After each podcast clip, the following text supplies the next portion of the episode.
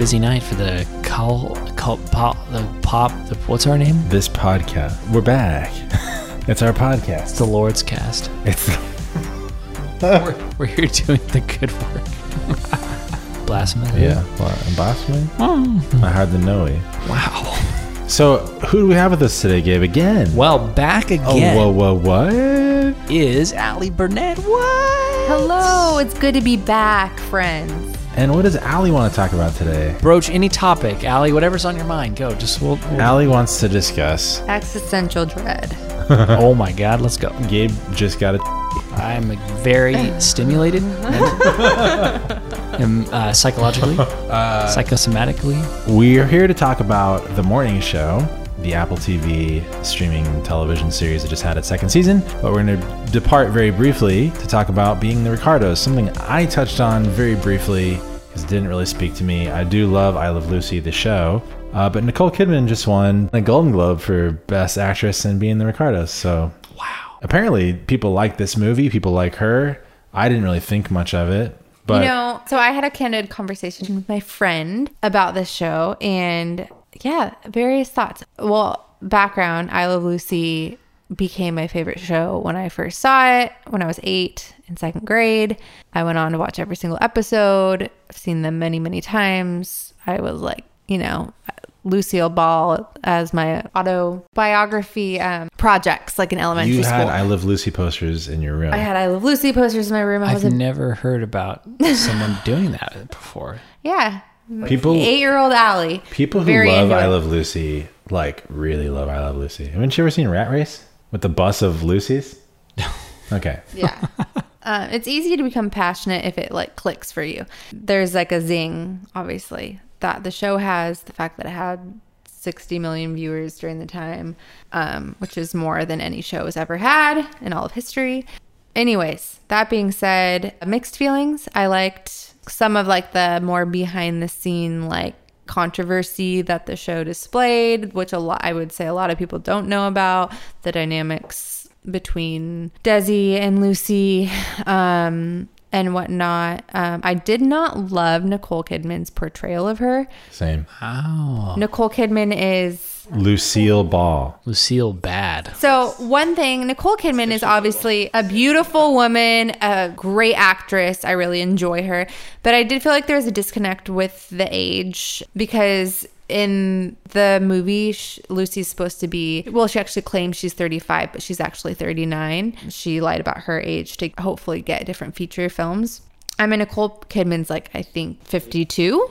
Um, and not to say she's not beautiful and has aged well, nothing like that. But I did feel like there was kind of a disconnect with the actual casting. Um, not to say that she didn't do a good job. I just felt like there was, I don't know, just kind of a little bit of a disconnect. And I don't know, I just, I guess I didn't love Nicole Kidman's portrayal. But it's also like such a hard role to cast. Because Lucille Yeah. Ball, like, she's Lucille Very Ball very specific. Yeah. she's only. She's the one and only and like that's such a hard role to cast so Yeah. i will say she did a great job considering the shoes she had to fill but it wasn't my shoes. favorite Which is why I disagree with her winning the Golden Globe because the other people who were in that list were like, I, there have been so many better performances by women this year in other films. And that role was so very specific to being Lucille Ball that Nicole Kidman's performance was, uh, you know, she's always good. I love her to death and everything she is, but just that wasn't it. Like, that wasn't her role. You know what I mean? I don't think she filled it. yeah i, I mean I, I didn't love it but yeah i thought it was fun uh, as a lover of the show to kind of see the way they like portrayed the behind the scenes and what happened and the dynamics and kind of the tragedy of that story so Their marriage. in general, I enjoyed it, but it wasn't like phenomenal mm-hmm. in the terms of like the performances to me. But it was fun. It was interesting. It was well done. Anyway, we're here today to talk about another Apple TV show. Again, didn't think I'd be doing this many podcasts about Apple TV shows. What was our other one? Ted Lasso, another one you did not watch. Wow, I just hate Apple. And So I had to bring other people to talk about it with me. yeah, okay. Because Gabe didn't watch this one either. Shoot me. I'm. I wish I could. I know it's you. Okay, so this show is called The Morning Show, and I had heard a lot of good things about season one. And then season two came out, and I decided to keep waiting to see if like like I could hear about the buzz. And then when season two ended, people just were saying it's one of the best shows on TV right now. And so I I was like, yeah, I'm really intrigued. I want to watch it. I heard it's about like sort of the Me Too movement, but season one was about the Me Too movement directly, head on. This show is about popular uh, morning talk show, and there's two people who are co-anchors. One of them is Jennifer Aniston, The other one is Steve Carell of Office fame, The Office The uh, the American Office. And through the Me Too movement, Steve Carell, there's something that comes out about him and he gets fired from the morning show. And the whole behind the scenes of the morning show, everyone that's involved is scrambling to try to figure out what to do. And then the show just continues from there. Uh, sort of secondary character who is played by Reese Witherspoon is this very outspoken woman who has never really found her footing in that world of news delivering you know she's so outspoken that she gets fired or leaves just naturally leaves her one job i forget and then they bring her on the morning show i think the day after steve carell gets fired and in a move of power jennifer aniston announces that she's going to be the new co-host to replace steve carell because people like Reese Witherspoon and how outspoken and candid she is. So they begin this season one where it's Reese Witherspoon and Jennifer Aniston, and they don't really get along, and all the other characters in the show don't really get along. I'm quickly glossing over it. There's a lot that happens. It's very good. I couldn't recommend it enough. At the time, we were watching Succession and stopped watching Succession to watch this watched all of it and then came back to Succession because this show was very, very engaging, engaging, Gaping. if you will. And then toward the end of season one, the whole kind of idea of the whole season is is the station that they work for toxic or is it not toxic? And you know, if Steve Carell got fired, he couldn't have been the only person that was toxic in that environment. And so at the end of season one, Jennifer Aniston's character, Alex Levy, and Reese Witherspoon's character, Bradley Jackson, kind of out their network and the, the head of the network gets fired. And Billy Crudup, who is my personal favorite character in the show, who is uh, at the time like the person sort of underneath the head of the network. He plays uh, Corey Ellison, is also trying to sort of play the political game to sort of take that role of the head of the network and is encouraging Reese Witherspoon's character to do that. Anyway, the show ends right there. Uh, season one ends right after they announce that to the public, to the world, and then it just goes cut. Uh, and then season two begins um, with this really haunting, these haunting aerials of New York, empty. All the streets are empty, obviously alluding to COVID 19 uh, which sets the stage for all of season two, which, you know, in season one, it's confronting the Me Too movement head on. When they went to film season two, they filmed apparently, I think, like five or six episodes. And then they got shut down because of COVID when it hit uh, in March of 2020. Uh, hit the United States, I should say, publicly. In a big way. Yeah. Uh, and then when they went back to keep filming season two, they had rewritten or wrote in new scenes to the previous five or six episodes that confronted the topic of COVID 19 and the pandemic head on. Um, which was really interesting. And so this season confronts that. Meanwhile, we've been following Steve Carell's character, who goes to Italy to sort of escape the canceling that has happened to him. And um, in Italy, he meets this sort of aspiring documentarian and she films him sort of actually finally being remorseful for his actions. Uh, on the same night, he uh, drives off a cliff and dies. What? And then she has like the last footage of him ever and comes back to the network via connection because she hadn't met Jennifer Aniston's character because Jennifer Aniston went to Italy to get closure because, you know, she was like best friends with Steve Carell for like 20 years. So she knew this documentarian. Jennifer Aniston got the documentarian sort of an interview with Billy Crudup and And then she shows him the footage of Mitch Kessler, played by Steve Carell. And he's just like, oh my gosh, that's insane. We should keep talking. And then the show, season two, ends with it sort of ends with Jennifer Aniston being canceled because of this book that came out by sort of an expose person. And Jennifer Aniston having COVID because she went to Italy is in quarantine. And then at the same time, Billy Crudup's trying to make, he's, he's trying to put out a streaming service for the network to kind of stay alive because he's not being very well received as the head of the network now. And so Jennifer Aniston puts out this show on this streaming service where she's in quarantine. You know she's the face of the country from everybody knows her and loves her from this morning show. And uh, jennifer aniston finally has this moment where she sort of stops being worried about what everyone else thinks and she finally tells the world and she kind of opens up about who she really is and what she really is feeling which the whole time her character is like trying to figure that out. Meanwhile Reese Witherspoon's character is, comes out as a lesbian and she starts dating other famous anchor news person and they have a relationship and then Corey Ellison, Billy Crudup tells Bradley because he he clearly over the course of the show like really really likes her and then finally admits that he loves her. Um, and then that's kind of where season two ends. I can't remember. It wasn't as much of a cliffhanger as season one, but COVID is still going on, obviously, both in real life and in the show. But I'm excited to see where season three picks up. This show does a lot of things well. It's very well written, very well acted, well directed, just all around very, very good.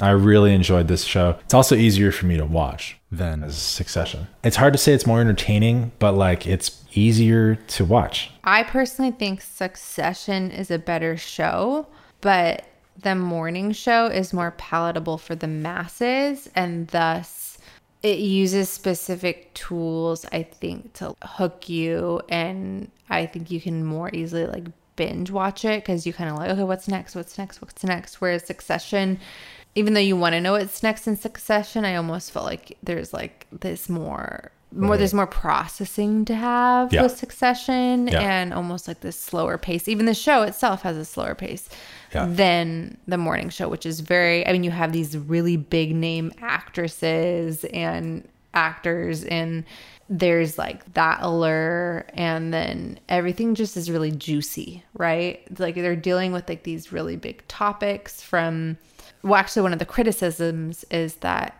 they're like late to the game with these topics because like it premiered in 2019 they're dealing with me too but that happened years beforehand or like not that it's not still happening but that issue was most prominent a few years before the show aired and then it deals with covid a year after or i guess more than a year after um, covid and whatnot. Basically like it hooks you.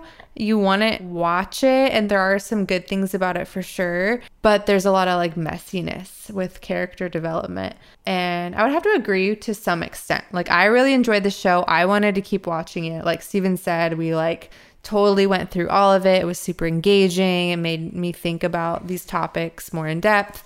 I thought the performances were really good, Jennifer Aniston in particular. But yeah, I, I think that kind of makes sense that there is some like character development that, like specifically with Bradley's character, like I feel like there was like quite a few things that happened that felt like, is this the person we started out with in the first episode? Yeah. it does not because it just didn't resonate. Um, so I do think there were some inconsistencies maybe with the writing, but nonetheless, it is engaging and yeah, I think it's worth watching. So this show was originally supposed to be, uh, well, people have said that it's based on the Today Show with Matt Lauer and Katie Couric. Oh, And what happened with that show? bye bye, Matt. Because Matt Lauer was also Me Too'd, and then there was a book written about their relationship, Katie Couric and Matt Lauer. So there's there's sort of a direct correlation. The reason they were, so to speak, late to the game is because you know all of that stuff came out, and then obviously they let the dust settle for at least a little bit before they made a show about it. So what we see here is a very interesting portrayal of talking about these issues candidly. And it does it so well because it presents all the sides of the coin. It's not just two sides, but like so many different sides. And it makes you, as the viewer, see things from the other perspective always. And it makes you think, is this person actually in the wrong? Is this person in the wrong? Who's in the right? And uh, I'm not at all trying to advocate for people who have been Me Too'd. Uh, don't misunderstand what I'm saying Steven, here. I'm canceling you right now. you, Gabe. I kick you off of our cast. but it does make you think, and it makes you think very critically about the different uh, The big issues. viewpoints or understandings from the people that are intimately entangled in these events. Allie and I had multiple discussions while watching the show about like, you know, that's that's a very gray area. And how do you how do you talk about a gray area Yeah. in public or out loud outside of a private setting. And this show sort of confronts that head on and makes you think about that. And that in of itself is a really interesting topic to broach. Am I alone? Yeah, it is interesting. I think that's a great point. I mean, you have a lot of individuals, not just in the public eye, but even every so many people in their personal lives who were perhaps even concerned with entering, you know, like the dating world atmosphere because of both from men and women, you know, because of like how they'll come across now because they're so concerned maybe mm-hmm. about, you know, the modern times of being socially awkward to the point where it, it may come off in a way that they had not anticipated. And one of those famous stories of recent years, you know, with the beneficial, you know, hindsight bias that we have is, is hmm. Aziz Ansari, who Yeah, had yeah. his whole thing come out where he's just, it seemed like while he- It was consensual. it seemed like he was just really bad at being in this, it seemed like he was just really socially awkward, right? yeah, yeah. and he almost had his career essentially derailed and that was part of his new Yeah. special was like being candid about that whole experience Yeah. and it is kind of scary because there are absolutely uh, there's uh, there's consequences when this never I never wanted to um, like take away from the merit of the accused and when they come forth with Mm-hmm. Sure. you know these Yeah. these stories. Yeah, but there is there is a reason why there is a due process and, and Yeah. there, you have to be careful before you, you start bringing out the pitchforks and go to town on on these people. So It was interesting too because the other thing is that like uh, Steve Carell and, and Martin Short is in this as well, and they're both like known to be really nice guys in real life, yeah. And they're portraying these misogynistic womanizers in this show, and it's so funny that they cast them to be these people that's great cast yeah, it's it's really funny, and they're really good at it. But the one thing that's really interesting is Steve Carell's character, Mitch Kessler. In the first season, he's really defensive. He's trying to like talk about how he thought it was consensual, and never really admits to like him doing anything wrong. He's like, I just I thought that like you know she understood, and we were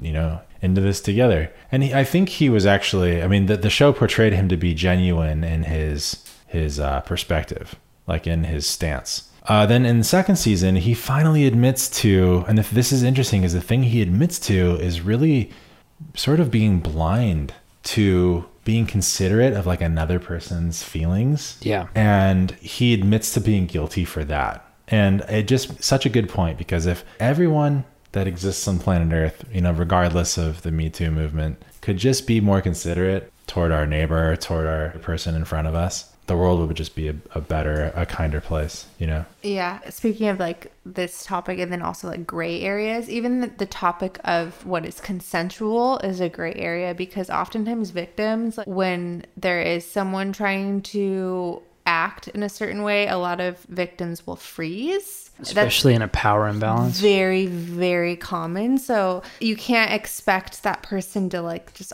automatically advocate for themselves and be like, no, like I don't want this, get away from me. Like oftentimes they freeze and go with it.